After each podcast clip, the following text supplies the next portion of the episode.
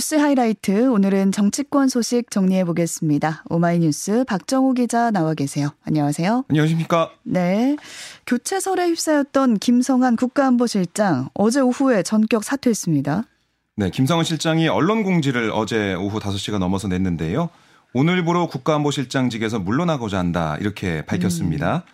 그러면서 1년 전 대통령님으로부터 보직을 제안받았을 때 한미 동맹을 복원하고 한일 관계를 개선하며 한미일 안보 협력을 강화하기 위한 토대를 마련한 이후에 다시 학교로 돌아가겠다 이렇게 음. 말씀드린 바가 있다 이렇게 설명을 덧붙였고 네. 그러면서 이제 그런 여건이 어느 정도 충족됐다. 아, 또 미국 국빈 방문 준비도 잘 진행되고 있어서 새로운 후임자가 오더라도 차질 없이 업무를 수행할 수 있다고 본다. 이렇게 음. 덧붙이는 모습이었습니다. 네. 아, 그리고 김 실장은 저로 인한 논란이 더 이상 외교와 국정 운영에 부담이 되지 않았으면 한다. 이렇게도 얘기를 음. 했습니다. 근데 김 실장이 맡고 있는 직이 국가안보실장이잖아요. 네. 한미 정상회담에서는 역할이 필요한 자리인데 이를 앞두고 갑작스럽게 중도 하차한 거를 두고 또 많은 분석들이 나오고 있거든요. 네. 이유가 뭘까요? 우선 김 실장이 어제 입장에서 저로 인한 논란이 음. 뭐 이렇게 음. 언급한 부분이 있어요. 네. 그러니까 자신을 어, 둘러싼 논란이 있다. 뭐 이걸 사실상 인정한 음. 셈인데 지금 대통령실 안팎에서는 이 미국 이 국빈 이 방미 일정을 조율하는 과정에서 일정 관련 보고가 누락되는 그런 음. 상황이 발생했다. 네. 이게 뭐 계속 나오는 얘기예요. 음. 그러니까 미국 측이 이 방미를 계기로 한류 스타 관련 프로그램을 제안했지만 윤 대통령에게 제대로 적시에 전달되지 않았고 그 때문에 진행에 차질을 빚을 뻔했다. 뭐 이런 얘기인데요. 음, 네. 뭐 이제 우리 어, 걸그룹 블랙핑크가 음. 참석하는 그리고 이제 미국 측에서는 레이디 가가가 그쵸. 함께 이제 무대에서는 그런 프로그램이 진행되고 있다, 음. 계획되고 있다 이 얘기 나오고 있는데 이 어, 일정 때문에 그런 게 아니냐. 특히 조 바이든 대통령의 부인 질 바이든 여사가 이 일정에 특별한 관심을 보였다는 얘기도 나오고 있어서 음. 뭐 한미 신뢰 관계 문제까지 번질 수 있는 중요한 어, 그런 사안이 아니었겠느냐 이런 분석이 나오고 있고 그러니까 보고 누락 때문에 민감한 시점에 자진 사퇴한 거다. 그렇습니다. 음. 그러니까 꼭 이 프로그램이 아니더라도 음. 이윤 대통령 부부의 방미 관련 일정을 조율하는 과정에서 그 중요성을 간과한 그러니까 음. 외교 안보 참모진의 잘못 때문에 또 양국 간의 신뢰를 저해할 만한 사안이 발생한 게 아니냐 음. 이런 얘기도 있고 네. 또 그동안 뭐 쌓여왔던 외교 관련된 실책이라고 뭐 야권에서 또 시민단체에서 지적을 해왔던 여러 가지 사안들 뭐 특히 뭐 지난해 있었던 이른바 이제 예, 날리면 발언 음. 이 논란 그것부터 해가지고 뭐 엘리자베스 어 여왕 아이 추모 관련된 그 일정도 그렇고 뭐 UAE 관련된 사안도 그렇고 여러 가지로 외교적으로 어 문제가 있었을 때 그때 외교 라인에 어떻게 보면 책임을 물을 수밖에 없는 거 아니냐 이런 음. 얘기도 있었는데 네. 어쨌든 이 김성은 안보실장이 윤 대통령 방미를 조율하기 위한 3박 5일간의 워싱턴 일정을 마치고 귀국한 어, 그 당일에 윤 대통령이 이런 이 일련의 사태를 인지했다 이런 얘기도 나오고 음. 있거든요. 네. 그 이후에 김일범 의전 비서관이 자진 사퇴 형식으로 물러났고 또 보름 뒤에는 이문희 외교 비서관이 교체가 됐어요. 네. 그러니까 외교 비서관 또한 뭐 당장 임박한 한일 정상회담 일정 때문에 인사 조치가 미뤄졌을 뿐이고 동일한 사안으로 문책성 인사가 이런진 게 아니냐 이런 해석이 나왔고 그에 따라서 김성한 실장도 어, 경질될 가능성이 있다 뭐 이런 언론 보도도 나왔었죠. 음. 사실은 그저께 대통령실은 원래 이걸 부인했어요. 선을 그었다가 어제 또 갑자기 이렇게 사의 표명이 있다 보니까 네. 정말 큰 일이 있긴 있구나 음. 이런 얘기가 나올 수밖에 없는 거고요. 그렇지만 이게 뭐 대통령실이나 아니면은 본인이 당사자가 얘기하지 않는 이상 또 정확히 알 수는 없는 거 아니겠습니까? 음. 여러 가지 추측 어, 이런 게 좀 나오고 있는 상황입니다. 네, 내정된 사람도 벌써 발표가 됐죠? 네. 아, 김은혜 홍보수석이 어제 이제 바로 발표를 했습니다. 그러니까 이게 5시 조금 넘어가지고 음. 김성환 실장이 사의를 표명했는데 5시 50분인가 55분쯤 그러니까 1시간도 안 돼 가지고 후임 인사가 발표가 됐어요. 어, 바로. 네. 네. 윤 대통령이 김성환 실장의 사의를 고명 끝에 수용하기로 했고 후임 안보실장의 조태용 주미대사를 음. 내정했다라고 밝혔는데 뭐 조태용 이 주미대사는 어, 박근혜 정부 시절에 그때 뭐 어, 외교부 어, 차장도 했고 어, 국가안보실 1차장도 했고 뭐 이 업무가 낯설진 않습니다. 음. 근데 문제는 뭐냐면 주미대사를 맡고 있는데 주미대사가 이 들어오는 거 아니겠습니까? 음. 그 주미대사 또 공석이에요. 어. 4월 26일에 이 방미 일정이 중요한 일정이 예정돼 있는 상황에서 그럼 또 주미대사는 누가 또 맡을 것이고 음. 그 짧은 시한 안에 글쎄요, 이 준비를 또 잘할 수 있겠느냐 이런 얘기도 나오고 있는 상황입니다. 네. 또 상대국인 미국 입장에서는 아니 중요한 일정을 앞두고 이 일정을 조율했던 김성환 실장을 바꿔버려 음. 또 주미 대사를 들여보내 이거 무슨 일이 있는 거야?라고 또 되물을 수가 있는 거 아니겠습니까? 여러모로 외교적 입장에서는 좀 부담이 될 수밖에 없다. 이런 얘기도 나오고 있습니다. 네. 지금 말씀하신 대로 김 실장의 사퇴를 시작으로 대통령실과 내각의 연쇄적 교체가 이뤄질 수 있겠다라는 반응도 나오고 있거든요. 이거 가능할까요? 예, 이제 대통령이 한일 정상회담에 이어서 한미 정상회담 또 한미일 정상회담을 통해 북핵 위기와 아, 세계적인 공급망 위기를 극복하려는 그런 계획, 아, 그런 큰 그림을 가지고 있는데 외교 안보 라인이 이걸 제대로 뒷받침을 못하고 있다는 목소리가 음. 대통령실 주변에선 좀 나왔었거든요. 네. 아울러 이제 홍보 같은 다른 대통령실 라인도 국정 홍보가 좀 미흡하고 당과 정책 조율 역량이 떨어진다. 이런 지적도 있었습니다. 음. 그래서 뭐 69시간제 뭐 조율 문제 이런 것도 잘 되지 않았다. 아, 이런 비판도 있었는데요. 아울러 내각 관료 중에 업무 능력이 떨어지는 장관에 대한 교체 이것도 취임 1주년 앞두고 이뤄질 거다. 이런 예상도 제기가 돼 왔는데 아, 결국 집권 2년 차에 추진하겠다고 어, 강조한 노동 개혁, 뭐 교육 개혁, 연금 개혁 음. 이 3대 개혁 추진하기 위해서는 내각의 추진력이 필요하다는 점에서 좀 역량이 부족한 장관 교체를 통해서 국정 운영 동력을 배가시킬 필요가 있다. 이런 얘기는 어, 또 음. 나왔었기 때문에 네. 이번 외교 안보 라인은 물론 대통령실 전체 인적 개편의 신호탄이 이 외교 라인 교체로 시작이 됐다 음. 아, 이런 얘기도 나오고 있습니다. 그리고 또 총선을 앞두고 있기 때문에 총선에 나갈 사람도 있을 거잖아요. 그렇습니다. 그래서 어 총선 앞두고 내년 총선 출마 염두고 염두에 두고 있는 비서관급 이상이 뭐 30명이 넘었다 뭐 이런 얘기도 음. 있어요. 음. 결국에는 어 나갈 사람들은 뭐 이, 이참에 이제 나가게 해서 준비할 수 있게 하자 이런 얘기도 있고 비서관급이 교체되면 뭐 부처에서 파견됐던 행정관들도 대거 원대 복귀할 가능성이 있거든요. 음. 인사폭이 상당히 커질 거다 이런 부분이 있는 상황이고 어, 좀 김태효 차장이 이 외교안보실에 있는데 김태효 네. 차장도 어, 인사 조치가 있겠느냐 이런 얘기도 나오고 있는데 지금 아까 제가 앞에 언급해 드린 것처럼 김정환 실장의 사의 표명 이게 이 외교안보실의 알력 때문에 알력 음. 싸움 때문에 그런 거다 이런 얘기도 있어요.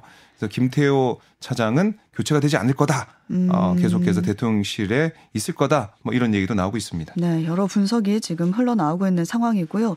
국회 상황도 다음으로 짚어보겠습니다. 어제 야당이 일제 강제동원 굴욕 해법 및 굴종적 한일 정상회담 진상 규명을 위한 국정조사 요구서 그러니까 이름이 상당히 긴데 네. 이걸 국회에 제출했습니다. 네, 국정조사 요구서에는 이 민주당 소속 의원들 외에도 기본소득당 용해인 의원 등 82명이 이름을 올렸는데 정의당은 불참을 했습니다. 음. 그러니까 정상회담 관련 의혹 규명은 국정조사를 풀 사안이 아니다라는 게 정의당 입장이었습니다.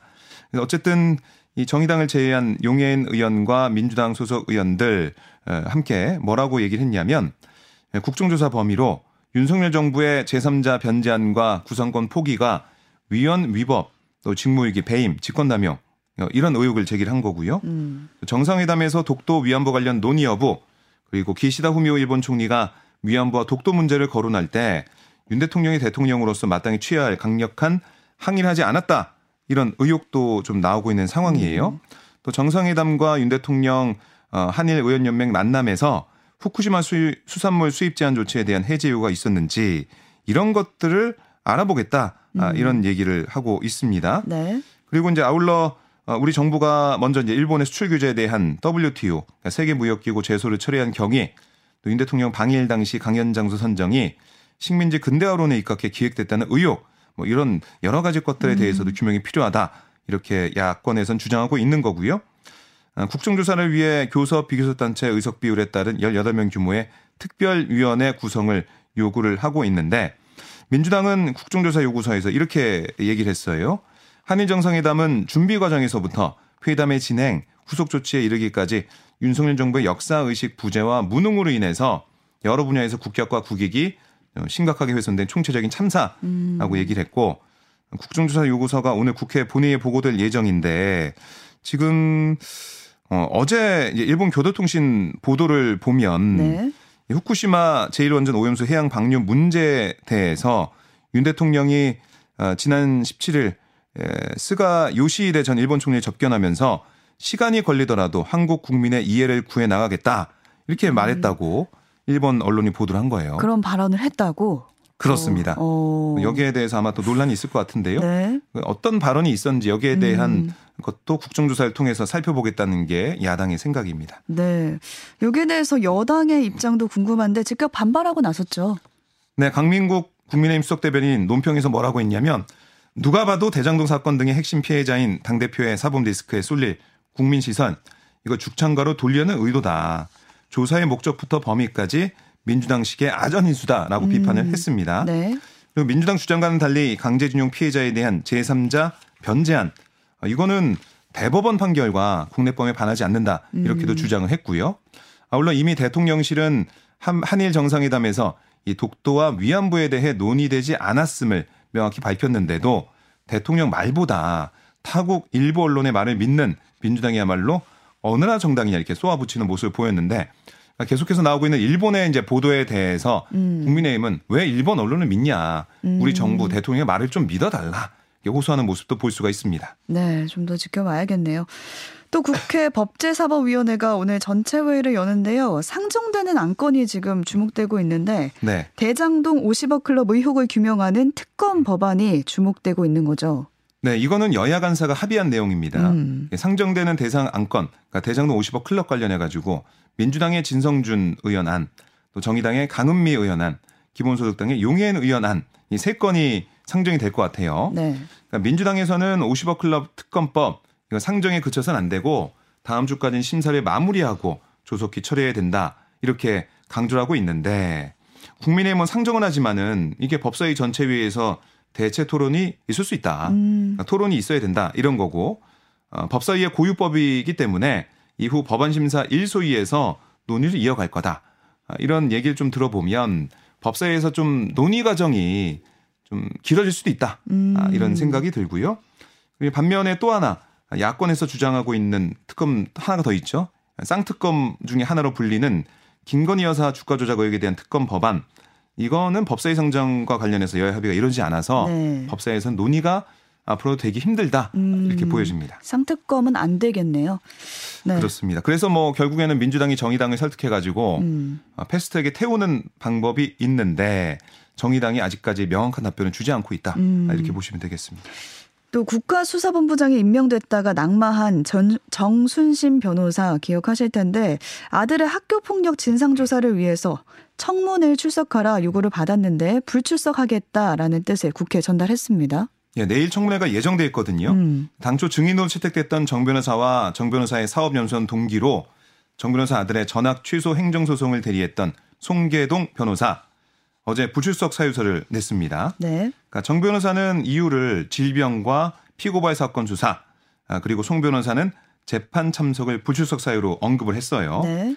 그러자 여기에 대해서 유기용 국회 교육위원장은 뭐라고 했냐면 정 변호사의 피고발 사건은 시민단체가 고발한 허위 공문서 작성 등의 건으로 알려져 있기 때문에 청문회 안건과는 관계가 없어서 정당한 이유가 되지 않는다. 음. 그리고 질병 사유 역시 국가수사본부장이 임명됐을 당시에도 문제되지 않았다 이렇게 꼬집었습니다. 네. 아, 그러면서 두 증인에게 출석을 촉구하는 위원장 명의의 공문을 보냈고 끝까지 출석하지 않는다면 관계 병력에 따라서 고발될 수 있음을 알렸다 음. 이렇게 설명을 했는데 근데 뭐 내일 나오지 않을 가능성은 거의 뭐 음. 어, 90% 넘는다라고 네. 볼 수가 있겠고요.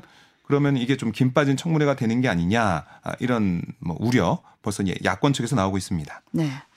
다음 소식 보겠습니다. 국군 기무사령부. 그러니까 현재로 치면은 국군 방첩사령부인데 여기서 계엄령 문건 의혹이 있었거든요. 한 5년 전에. 근데 그 사건의 핵심 인물인 조현천 전 기무사령관이 미국으로 도피했는데 한 5년 만에 다시 체포되는 일이 있었어요. 네. 이 에, 어제 이제 귀국하면서 바로 체포가 된 건데 음. 어떤 일이 있었는지 잠깐 또 설명을 드리자면 네. 그 당시에는 굉장한 관심을 받았던 사건이었죠. 당시 계엄 문건 수사를 위해 꾸려진 군검의 합동수사단, 줄여서 합수단이라고 부르는데 기무사에서 지난 2016년 11월 3일쯤부터 4일까지 계엄 선포에 관한 내용이 담긴 그러니까 최악의 상황을 가정한 국면별 대비 방안, 또 현시국 관련 국면별 고려 사항, 통순권자 안위를 위한 군의 역할 이런 문서가 작성됐던 음. 사실을 확인한 거예요. 네. 문건에는 탄핵 선고 이후 전망되는 대규모 시위와 혼란에 대비해서 병력을 배치하는 방안이 구체적으로 명시가 음. 됐습니다. 그러니까 중요 시설과 광화문 여의도 등 이 집회 예상 지역 두 곳에 기계화 사단 6개, 기갑 여단 2개, 특전사 6개 이상 등의 군대를 배치한다. 이런 내용이 음. 담겨 있었던 거죠. 또 언론 보도 통제와 국회 계엄 해제 시도 무력화 방안도 담겨 있었습니다. 네.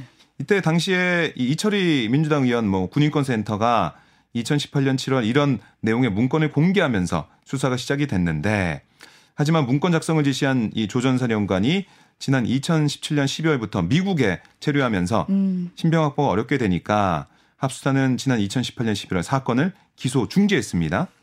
그래서 이제 조 전 사령관이 기구를 하니까 검찰이 2018년 9월 법원에서 발부받은 조 전 사령관에 대한 체포 영장을 집행을 한 거예요. 음. 서울 서부지검으로 압송을 했는데 조 전 사령관이 취재진이 있으니까 취재진이 뭐라고 했냐 취재진에게 뭐라고 했냐면 개헌 문건 작성의 책임자로서 문건의 실체적 진실을 밝히고 책임질 일을 있으면 책임지기 위해서 귀국했다.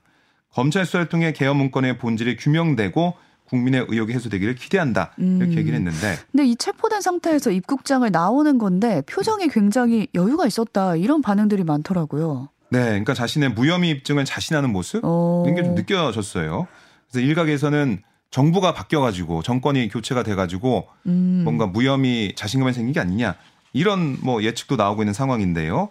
어쨌든 5년 넘게 귀국하지 않았지 않습니까? 네. 여기에 대해서는 도주한 게 아니고 귀국을 연기한 거다. 음. 답하며 웃는 모습도 보였어요. 아, 그리고 이제 박근혜 전 대통령과 한민구 전 국방부 장관 등 윗선 보거나 지시 여부 등에 대해서도 수사 통해 밝히겠다라고 답변하지 않았습니다. 네. 그러니까 자진 귀국을 하면서 전과 비교하면은 태도가 조금 바뀐 느낌인데 어쨌든 다시 계엄 문건 사건 관련 수사가 재개되게 됐는데요. 윗선 개입 여부 이번에 밝혀질까요? 네, 검찰은 앞으로 내라는 모죄 적용 여부, 윗선 개입 여부에 초점을 맞춰서 뭐 수사는 할 것 같아요. 음. 네, 내라는 모죄가 적용되려면 두 명 이상이 계획을 실행에 옮긴다는 좀 구체적인 합의가 있어야 하고요. 실질적인 위험성이 인정돼야 하는데 당시 합수단은 개헌 문건의 내용 이게 좀 폭동에 해당할 수도 있다고 판단했지만 실제 실행 계획이 있었는지는 확인하지 못했던 음. 그런 상황이었습니다. 결국에는 조 전 사령관의 진술을 통해서 어, 앞으로는 실행 계획 여부를 파악해서 뭐 그게 정확히 파악이 돼야지만 내란 음모죄 적용할 수 있을 걸로 보이는데 어, 이 부분이 하나 있고 밑선까지 어떻게 올라갈 수 있을 것인지 뭐 밑선에 지시가 있었는지 연루가 있었는지 어, 박근혜 전 대통령 뭐 황교안 전 대통령 권한대행 김관진 전 국가안보실장 한민군 전 국방부 장관까지 뭐 어떻게 연결돼 있는지 봐야 된다. 음. 이런 얘기도 나오고 있습니다. 네. 어, 결국에는 이, 이게 이제 박근혜 전 대통령 탄핵 소추가 발의되기 직전 지난 2016년 12월 청와대를 방문한 정황 이게 좀 있거든요 조전 사령관이 음. 그래서 이 조전 사령관이 청와대 지시를 들었는지 이 여부도 확인이 되는지를 좀 음. 봐야 될 것 같습니다. 어쨌든 이 조전 사령관에게 내란음모 혐의를 적용할 수 있을지 다툼의 여지가 있는 그런 상황이고 또 문건 작성을 은폐하려고 허위 공문서를 작성했다는 혐의 또한 입증이 쉽지 않은 거 아니냐. 음. 이런 얘기도 있는 상황인데 네. 우선은 검찰의 구속영장 청구 여부 영장이 발부됐는지 좀 지켜봐야 될 것으로 보입니다. 네. 다음 소식 보면은 최근에 천 원의 아침밥, 그러니까 천 원으로 아침밥을 먹을 수 있는 거예요. 여기에 대한 대학생들의 수요가 급증하고 있다라는 뉴스 나오고 있는데요. 보니까 식판에 천 원으로 반찬 4개 국까지 나오더라고요. 네. 그러니까 반응이 굉장히 좋을 수밖에 없는데 정부가 이 사업 규모를 두 배 이상 확대하기로 했다고요.